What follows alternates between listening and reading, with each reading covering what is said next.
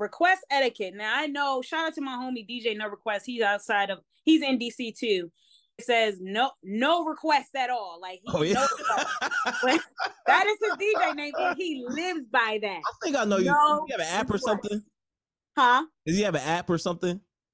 Uh, I'm not sure. I'm not sure. There's somebody that has their their tag is like no request or whatever, but uh, their DJ. I think I know you.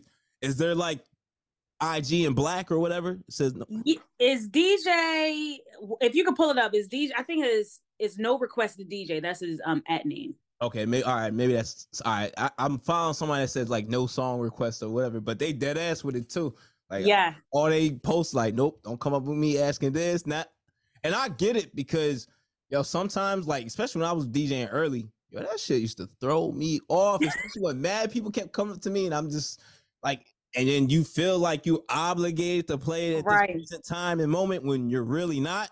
Because some Right. songs will fuck up your whole flow. Will fuck like one I DJ for Carnival Cruise Line. I remember this one guy asked me for this stupid ass. It was a country song that was not even danceable in in in the club on the cruise size. Late Right.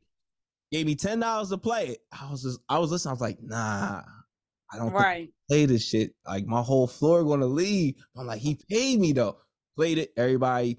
He was the only one on the dance floor. Then he looked around. He walked off too. then I had That's- switched That's how it be. the I was vibe killers, see, man.